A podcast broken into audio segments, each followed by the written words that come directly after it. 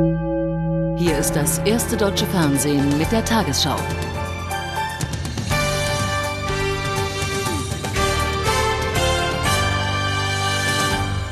Guten Abend, meine Damen und Herren. Der Krieg im Irak ist möglicherweise in seine letzte Phase getreten. Die Streitkräfte der Verbündeten eröffneten heute eine Offensive gegen die verbliebenen Truppen von Saddam Hussein. In Bagdad hat das US-Militär unterdessen beschlossen, künftig schärfer gegen Plünderer vorzugehen. Soldaten sollen gemeinsam mit irakischen Polizisten Patrouille gehen. Um den Nachschub aus dem Süden zu sichern, nahmen US-Einheiten nach Angaben der BBC die Stadt Kut ein. Und in Tikrit, der einzigen Großstadt, die noch in der Hand Saddam-treuer Soldaten ist, begannen Truppen der Verbündeten mit dem Einmarsch. Verlassene Panzer vor Tikrit, der Geburtsstadt Saddam Husseins und letzter Hochburg seiner Anhänger. Den US-Truppen sei am Morgen kein irakischer Widerstand begegnet, hieß es zunächst. Denn zur Stunde liefern sich amerikanische Truppen und irakische Einheiten heftige Gefechte, meldet CNN. Fünf irakische Panzer seien zerstört worden, sagen US-Militärs. Bereits am Morgen fuhr ein amerikanisches Fernsehteam nach Tikrit. An einem Kontrollpunkt nahe des Stadtzentrums fallen plötzlich Schüsse. Ein Fahrer wird am Kopf verletzt. Auf ihrem Vormarsch nach Tikrit haben die amerikanischen Streitkräfte sieben gefangene oder vermisste US-Soldaten entdeckt. Nach Angaben des US-Militärs handelt es sich um zwei Piloten eines abgeschossenen Apache-Hubschraubers. Die anderen fünf waren bei den Kämpfen um Nasiriyah in irakische Gefangenschaft geraten. Das Nationalmuseum in Bagdad geplündert. Kulturschätze unwiederbringlich zerstört. Nach Agenturberichten haben Plünderer nun auch die Nationalbibliothek ausgeraubt und in Brand gesetzt. Dagegen wollen die Amerikaner nun entschieden vorgehen. Heute kam es zu ersten Festnahmen von Plünderern durch US-Soldaten. Von morgen an soll es gemischte amerikanisch-irakische Polizeistreifen auf den Straßen Bagdads geben.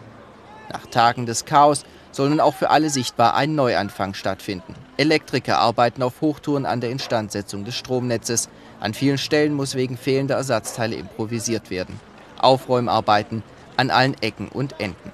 Das Leben in Bagdad kehrt nur sehr langsam zur Normalität zurück. Heute haben zum ersten Mal auch wieder einige Läden in der irakischen Hauptstadt geöffnet. Wer etwas von den angebotenen Waren kaufen will, braucht neben Geld auch viel Geduld. Die irakische Frau bietet einem amerikanischen Soldaten freundlich Brot an. Auf solche Gesten haben die US-Einheiten lange warten müssen.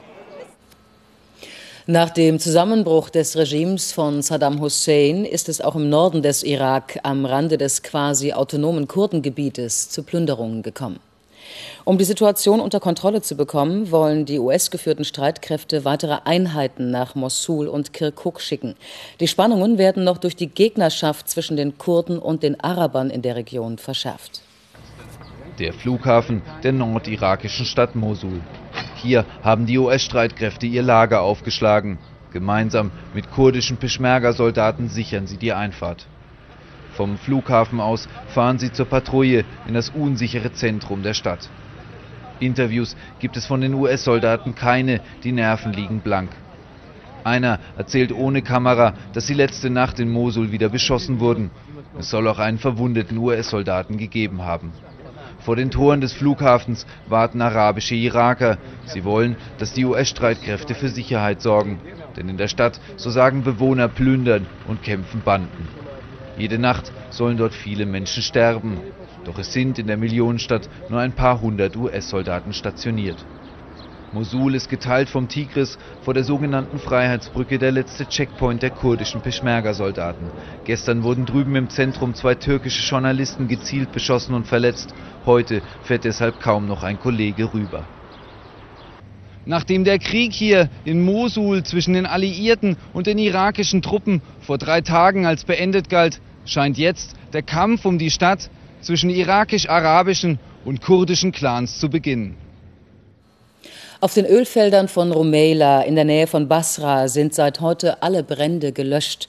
Kuwaitische Spezialisten hatten diese Aufgabe auf Bitten der US-Armee übernommen. Kurz nach Beginn des Krieges am 20. März hatten die Iraker mehrere Quellen angezündet. In Rumeila werden 60 Prozent des irakischen Öls gefördert. Israels Ministerpräsident Sharon sieht durch den Sturz der irakischen Führung Chancen für einen Frieden mit den Palästinensern. Der Krieg werde im gesamten Nahen Osten große Veränderungen bringen, sagte er der Zeitung Haaretz. Danach ist Sharon unter bestimmten Bedingungen für einen, wie es heißt, echten Frieden zur Räumung jüdischer Siedlungen in den Palästinensergebieten bereit. Das ist auch ein zentraler Punkt in dem von den USA, der EU, Russland und der UNO erarbeiteten Friedensplan, der als Roadmap bezeichnet wird. Was aus der Luft als biblische Landschaft erscheint, ist hart umkämpftes Territorium, jüdische Siedlungen mitten in den Palästinensergebieten. Über 200 zum Teil stark befestigte sogenannte Settlements zerstückeln die Westbank, machen einen zusammenhängenden Palästinenserstaat fast unmöglich. Im Streit um diese Siedlungen scheint Israels Premierminister Ariel Sharon jetzt einzulenken. Das berichtet die linksliberale Tageszeitung Haaretz. In einem heute veröffentlichten Interview spricht Sharon davon, dass er zu schmerzhaften Konzessionen bereit sei. Dies bedeute auch die Aufgabe von Orten im Westjordanland und Gaza, die tief mit der jüdischen Geschichte verknüpft seien. Ein Zugeständnis, das lange Zeit für unmöglich galt. Einer der engsten Berater Sharons allerdings relativierte die Äußerungen nach der heutigen Kabinettssitzung. Israel werde nur dann solche Zugeständnisse machen, wenn es zu einem endgültigen Friedensvertrag mit den Palästinensern komme. Prompt auch die Reaktion von palästinensischer Seite. Arafats Sprecher bezeichnete die Aussagen als diplomatische Finte. Was Sharon hier erklärt, ist völlig bedeutungslos. Er versucht damit nur die Präsentation des Nahostfahrplans zu verzögern, der von verschiedenen Seiten bereits akzeptiert wurde. Anscheinend zeigt sich die israelische Seite beim Thema Siedlungsbau auch deshalb so kompromissbereit, weil dafür andere Punkte der sogenannten Roadmap geändert werden sollen, bevor der neue Nahostfahrplan in den nächsten Tagen offiziell vorgestellt wird. Nach zunehmendem Druck von der Parteibasis will Bundeskanzler Schröder nun doch einen Sonderparteitag zu den geplanten Sozialreformen einberufen. Einen entsprechenden Vorschlag werde der SPD-Vorsitzende morgen dem Parteipräsidium machen, so Generalsekretär Scholz. Das Treffen solle noch im Mai nach vier regionalen Konferenzen stattfinden. Teile der Parteibasis hatten Mitsprache bei den geplanten Einschnitten in die Sozialsysteme gefordert. Wie so oft verkündete ein schlichtes Fax einen politischen Stimmungsumschwung. Die Kritiker der Reformpläne haben sich mit ihrem Wunsch nach einem Sonderparteitag durchgesetzt. Die Parteispitze, die lange Widerstand geleistet hatte, versucht es mit der Vorwärtsverteidigung. Das ist etwas, was äh, uns viele gesagt haben. Sie wollen die Gelegenheit haben, darüber zu entscheiden. Und es hat eine gute Sache. Es wird dann hinterher kein Zweifel mehr daran geben, dass die Reformagenda des Bundeskanzlers breit von der Partei getragen wird. Die Kürzungen bei der Zusammenlegung von Arbeitslosen- und Sozialhilfe und die höhere Belastung der Arbeitnehmer beim Krankengeld waren nicht nur in der SPD-Fraktion, sondern auch in mehreren Landesverbänden massiv kritisiert worden. Die Linken in der SPD erhoffen sich nun Nachbesserungen. Die Reformen sollen sozialverträglicher werden, ohne dadurch den Kanzler zu beschädigen. Ich glaube zum einen, dass äh, Gerhard Schröder ein, neuen, äh, ein neues Fortschrittsverständnis äh, zusammen mit der SPD auch zeigen muss. Man kann beispielsweise das Sozialsystem nicht umbauen, wenn man nicht sehr viel klarer macht, wo es hingehen soll. Das wird sicher der Parteitag in einer gewissen Weise klären. Klären wollen die SPD-Linken beispielsweise längere Übergangsfristen bei der vorgesehenen Umstellung auf das neue Arbeitslosengeld. Die geplanten Einschnitte ins soziale Netz gehen zu weit, sagen viele Landesverbände der Sozialdemokraten. Diese Stimmung hat die Parteispitze offensichtlich unterschätzt. Jetzt muss sie hoffen, dass die Genossen davor zurückschrecken, den Kanzler auf dem Sonderparteitag öffentlich zu demontieren. Arbeitgeberpräsident Hund hat in der Diskussion um die Gesundheitsreform die CDU-CSU scharf angegriffen. Der Vorschlag der Rürup-Kommission, das Krankengeld aus dem Leistungskatalog der Krankenversicherung herauszunehmen, sei richtig. Dagegen habe sich die Union mit rüden Attacken in den Kreis der Reformkritiker eingereiht, ohne eigene Vorschläge einzubringen, sagte er der Bild am Sonntag. In Italien hat ein Streik der Bahnhofsvorsteher 24 Stunden lang für Störungen im Bahnverkehr gesorgt. Die Eisenbahner wollen mit dem Ausstand ihre Gehaltsforderungen durchsetzen. Nach Angaben der italienischen Bahn mussten 44 Prozent der Verbindungen gestrichen werden. Morgen legen dann Piloten und Flugbegleiter von Alitalia ihre Arbeit nieder. Die Gesellschaft musste bereits 320 Flüge annullieren, darunter auch zahlreiche Auslandsverbindungen.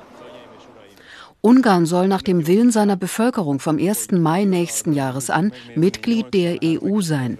Mehr als 83 Prozent der Wähler stimmten gestern für einen Beitritt. Die Wahlbeteiligung lag bei gut 45 Prozent. Ministerpräsident Majesty nannte das Ergebnis einen Grund zum Feiern. Auf dem EU-Gipfel in Athen sollen die Regierungschefs von insgesamt zehn Kandidaten übermorgen ihre Beitrittserklärung unterschreiben. Und nun zum Sport in der Tagesschau mit Gerhard Delling. Und wir steigen ein, meine Damen und Herren, beim Meister des Klaren sowohl als auch. Wenn Schalke seine Neigung zu schiedlich-friedlichen Unentschieden nicht schleunigst ändert, dann springt dabei höchstens schweißtreibende Sommerarbeit im UI-Cup heraus. 13 Unentschieden stehen bei den Gelsenkirchenern schon zu Buche, keine Frage. Heute musste ein Sieg her gegen Cottbus. Das Spannende daran, auch die Gäste mussten unbedingt gewinnen, um sich den Arbeitsplatz Bundesliga zu erhalten. Für UI Cup hat Marc Wilmot sowieso keine Zeit, denn ab Sommer geht der Belgier ja bekanntlich in seiner Heimat in die Politik. Und bei seinem ersten Heimspiel auf Schalke als Trainer begann sein Team kämpferisch und offensiv. Gut fünf Minuten gespielt, Pintos erste Großchance zur Führung. Und auch das spielerische Moment kam nicht zu kurz bei den Schalkern. Doppelpass Böhme und Penzer. Viel Glück für die nur hinten drin stehenden Cottbusser. Kurz vor der Pause dann dieses Foul von André Lenz an Viktor Agali. Schiedsrichter Sippel entschied auf 11 Meter. Jörg Böhme souverän verwandelt zum 1 zu 0 für Schalke 04. Erleichterung über die Pausenführung bei Marc Wilmots. Nach dem Wechsel kam bei Schalke Ebbe Sand für Emil Penzer und diese Maßnahme von Marc Wilmots machte sich in der 55. Minute bezahlt. Ebbe Sand mit dem 2 zu 0. Nach gut einer Stunde dieses Trikotziehen von Topic an Varela im Strafraum. Der zweite Strafstoß für Schalke. Jörg Böhme, wieder der Schütze. André Lenz zunächst Sieger, aber Böhme im Nachschuss zum 3 zu 0 Endstand. Cottbus insgesamt im Stile eines Zweitligisten. Schalke mit Marc Wilmots dagegen auf Erfolgskurs. Für Cottbus bleibt es bei der doppelten Nulllösung. Auf Schalke gab es bisher in der Bundesliga null Punkte und null Tore. Bliebe noch die Suche nach der Nummer 1 Lösung oder anders ausgedrückt, wer ist die erfolgreichste Mannschaft in Niedersachsen? Ausgespielt wird dieser inoffizielle Landesmeistertitel in der Partie Wolfsburg gegen Hannover 96. Und obwohl er nicht wirklich aussagekräftig ist, so ist das Resultat doch immens wichtig. Der Verlierer muss weiter um das Arbeitsfeld Bundesliga fürchten. Der Sieger darf auf die Arbeits- und Geldbeschaffungsmaßnahme UI-Cup hoffen. Drei Punkte waren im Kampf um den UI-Cup besonders für Jürgen Röber und die Wolfsburger so wichtig, denn die nächsten Gegner heißen Bremen, Bayern und Dortmund. Die bessere Mannschaft in der VW Arena aber war zunächst der Gast Hannover 96. Steiner schon nach zwei Minuten mit der Gelegenheit zur Führung in der erstmals ausverkauften VW Arena. Und Hannover blieb im ersten Durchgang die bessere Mannschaft. Nur ein Tor gelang den Roten nicht. Bobic's Kopfball hier glänzend entschärft von Ramovic im Wolfsburger Tor. Pausenstand vor 30.000, 0 zu 0. Umgekehrtes Bild dann nach dem Seitenwechsel. Wolfsburg jetzt die druckvollere Mannschaft mit zählbarem Erfolg. Klimowitz mit dem 1 zu 0, 10 Minuten nach Wiederbeginn. Es war bereits der 50. Gegentreffer für Hannover in dieser Saison. Und der Aufsteiger schien geschockt. Individuelle Fehler ermöglichten Wolfsburg weitere Möglichkeiten. Sie nutzten zwar keine mehr, zu drei wichtigen Punkten reichte es dennoch. Es war nicht nur äh, deswegen ein wichtiges Spiel, wir wollten auch Abstand nach unten bewahren und das ist uns hiermit gelungen und ich glaube, dass wir jetzt auch ruhiger in die nächsten Spiele reingehen können und äh, gucken, was dabei rauskommt. In der Tabelle schafft Wolfsburg wieder den Sprung auf unsere erste Seite. Platz 8, zwei Ränge und fünf Punkte besser. Schalke auf Rang 6. Hannover bleibt auf 13 und damit eindeutig gefährdet. Cottbus am Tabellenende. Kirch und kein Ende, heißt es auch nach dem Vergleich zwischen Bayern München und der Deutschen Fußballliga. Wegen der nicht bekannt gegebenen Zahlungen von Kirch an die Bayern sollen und wollen die Münchner drei Millionen Euro Strafe zahlen. Aber nach der dazugehörigen Presseerklärung durch die DFL könnte es am Ende auch ein Ende der Zusammenarbeit geben. Es wird nachgetreten zwischen der Deutschen Fußballliga und seinem Vorzeigeverein, dem FC Bayern. Sie haben die, nur die Atmosphäre damit vergiftet und sonst nichts. Von daher überrascht mich diese etwas harsche Reaktion. Gegen den Vergleich, die Zahlung von drei Millionen Euro haben die Bayern nix, wohl aber gegen den Rest der Presseerklärung aus der DFL-Zentrale in Frankfurt.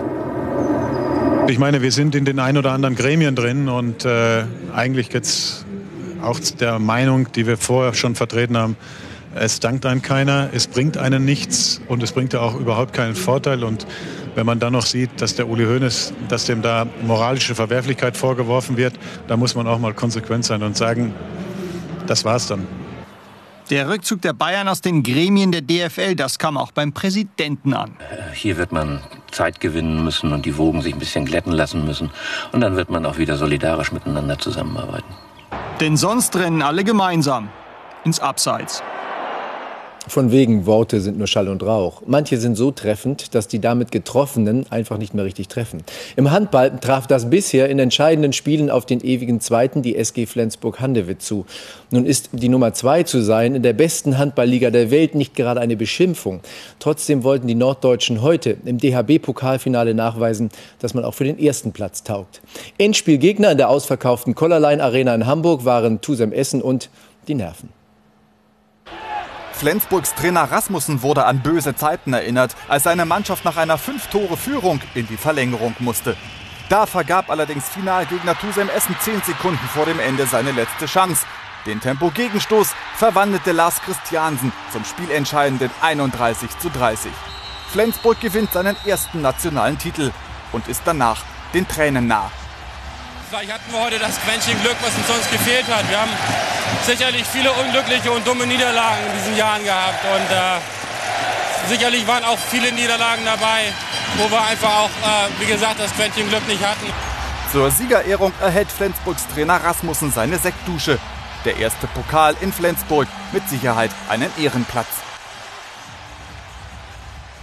Und das war eines der dramatischsten Endspiele im DHB-Pokal. Erstmals gab es für die Flensburger den Platz an der Sonne. Und vielleicht können sie den ja noch ein paar Tage an derselben genießen, Susanne Daubner. Ja, schauen wir mal, was die Experten dazu sagen. Hier ist die Wettervorhersage für morgen, Montag, den 14. April. Das Hoch über Osteuropa bestimmt in den kommenden Tagen unser Wetter. Dieses Hoch sorgt zusammen mit dem Tief über dem Atlantik dafür, dass warme Luft aus Südosteuropa zu uns strömen kann. Über West- und Südwesteuropa liegen Wolken, auch in der Türkei fallen Schauer. Bei uns sind Wolken heute Nacht kein Thema, es wird sternklar. In Flusstälern bilden sich in der Früh Nebelfelder. Sind sie weg, scheint morgen die Sonne ungestört für etwa 13 Stunden. Im Laufe des Tages bilden sich hier unter Quellwolken, die sich zum Abend hin auflösen. Der Ost- bis Südostwind frischt ab und an böig auf, im Bergland entwickeln sich stürmische Böen. Bodenfrost gibt es heute Nacht nur im Norden und Osten sowie an den Alpen. Tagsüber am Meer 12 bis 15 Grad, im Südwesten 21 Grad, am Oberrhein 23 Grad. Der Frühling bleibt uns auch in den kommenden Tagen erhalten. Am Dienstag und am Mittwoch scheint von morgens bis abends die Sonne, es wird noch etwas wärmer. Am Donnerstag im Südosten ein paar Wolken, sonst Sonne pur, im Ruhrgebiet bis 24 Grad.